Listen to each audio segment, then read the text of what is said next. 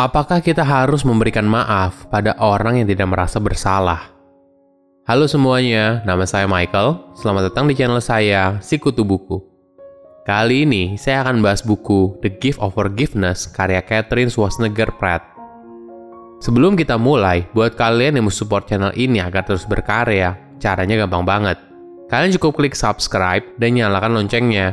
Dukungan kalian membantu banget supaya kita bisa rutin posting dan bersama-sama belajar di channel ini.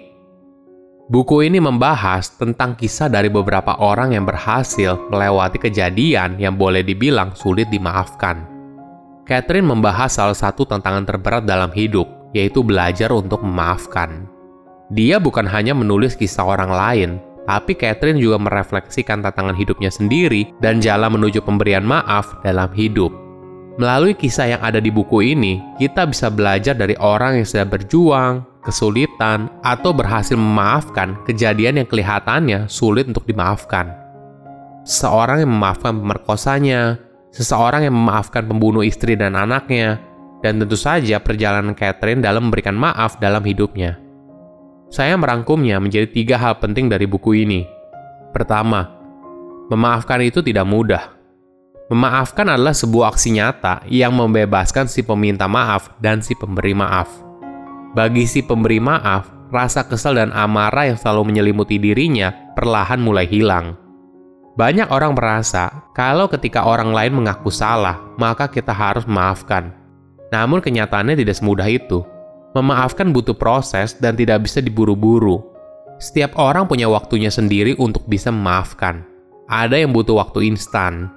Sehari, seminggu, sebulan, atau bahkan bertahun-tahun.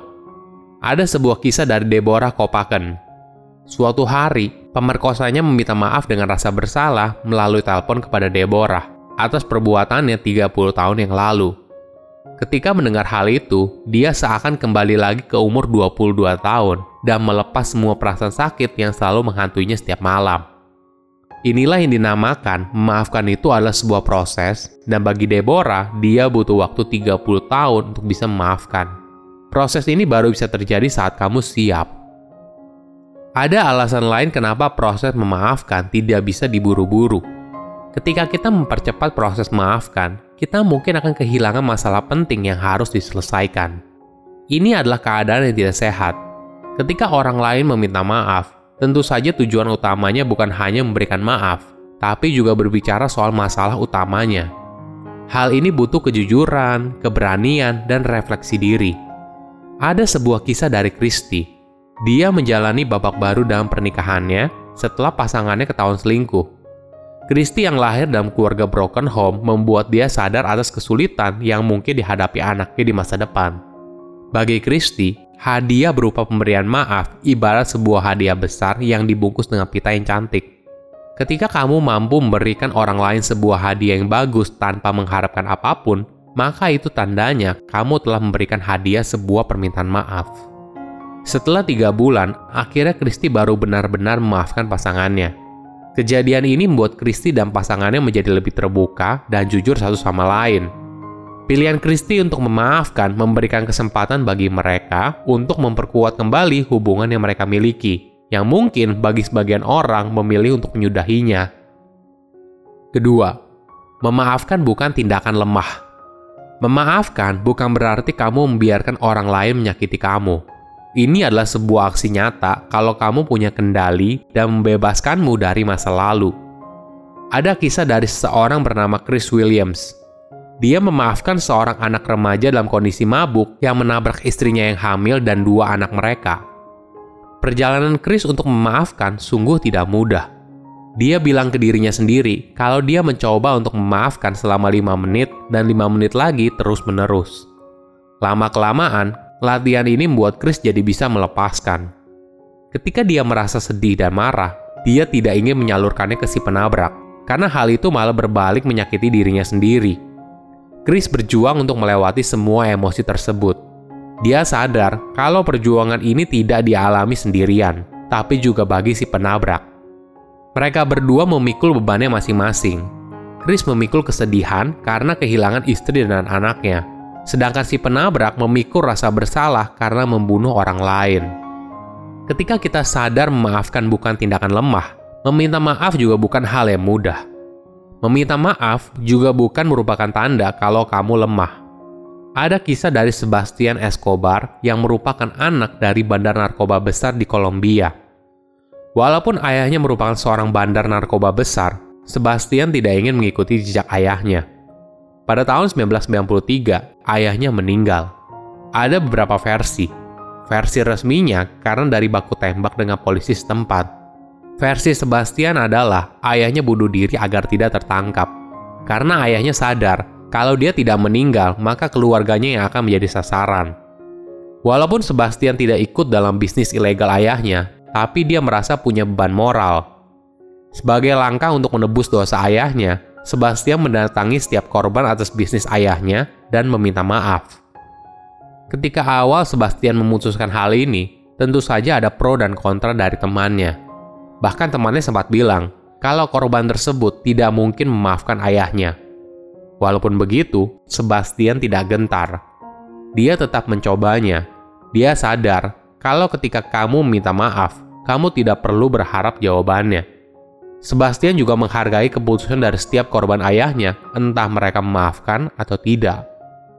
Ketiga, memaafkan untuk ketenangan diri. Memaafkan ternyata merupakan hal yang kompleks. Apakah kita harus memberikan maaf bagi orang yang bahkan tidak meminta maaf, tidak menyesal, atau tidak sadar kalau yang mereka lakukan salah? Katherine berpendapat, iya. Ada sebuah kisah yang bisa menjadi sebuah pelajaran bagi kita. Pada Juni dua ribu dua, ketika Elizabeth berumur empat belas tahun, dia diculik dari tempat tidurnya. Selanjutnya, selama sembilan bulan kemudian, Elizabeth diikat, diperkosa setiap hari, dan diancam kalau si penculik akan membunuh keluarganya apabila Elizabeth kabur. Hampir setahun kemudian, dia berhasil diselamatkan oleh polisi dan kembali ke keluarganya. Tentu saja kejadian ini memberikan trauma dan kemarahan luar biasa dalam diri Elizabeth. Namun tidak lama kemudian, dia memutuskan untuk memaafkan penculiknya atas semua kejadian buruk yang mereka lakukan pada dirinya. Elizabeth bergerak maju dengan hidupnya dan menyadari perasaan yang muncul. Apabila muncul perasaan kesal dan marah, dia menyadarinya dan melepasnya. Elizabeth sadar kalau menjadi marah kepada penculiknya tidak akan mengubah apapun. Hal ini malah membuat dia terperangkap dalam siklus trauma dan kemarahan. Bagi Elizabeth, memendam rasa marah artinya dia mengizinkan kalau dirinya tidak akan pernah merasa bahagia seutuhnya. Ibaratnya, menyimpan kemarahan itu sama seperti kita membiarkan sebuah luka tidak diobati. Akibatnya luka tersebut tidak akan pernah sembuh. Elizabeth berpendapat, kalau memaafkan bukan berarti harus terjadi dua arah, si peminta maaf dan si pemberi maaf. Memaafkan adalah hal yang sangat personal sekali, dan kamu tidak butuh dua orang untuk bisa memaafkan. Elizabeth bilang ketika kejadian buruk itu muncul di pikirannya, dia merasa kalau dirinya akan terjebak dalam kemarahan dan kesedihan yang tiada akhir. Dari situ, Elizabeth belajar untuk menerima dan berusaha untuk melepaskan perasaan tersebut agar dia bisa melangkah maju dalam hidupnya. Ketika kita belajar untuk memaafkan, maka kita memberikan diri kita kesempatan untuk pulih, memiliki harapan baru, dan segala kemungkinan di masa depan. Perjalanan ini membutuhkan proses dan waktu, hingga akhirnya kita mampu menerima seutuhnya. Silakan komen di kolom komentar pelajaran apa yang kalian dapat ketika baca buku ini. Selain itu, komen juga mau buku apa lagi yang saya review di video berikutnya. Saya undur diri, jangan lupa subscribe channel YouTube Sikutu Buku. Bye-bye.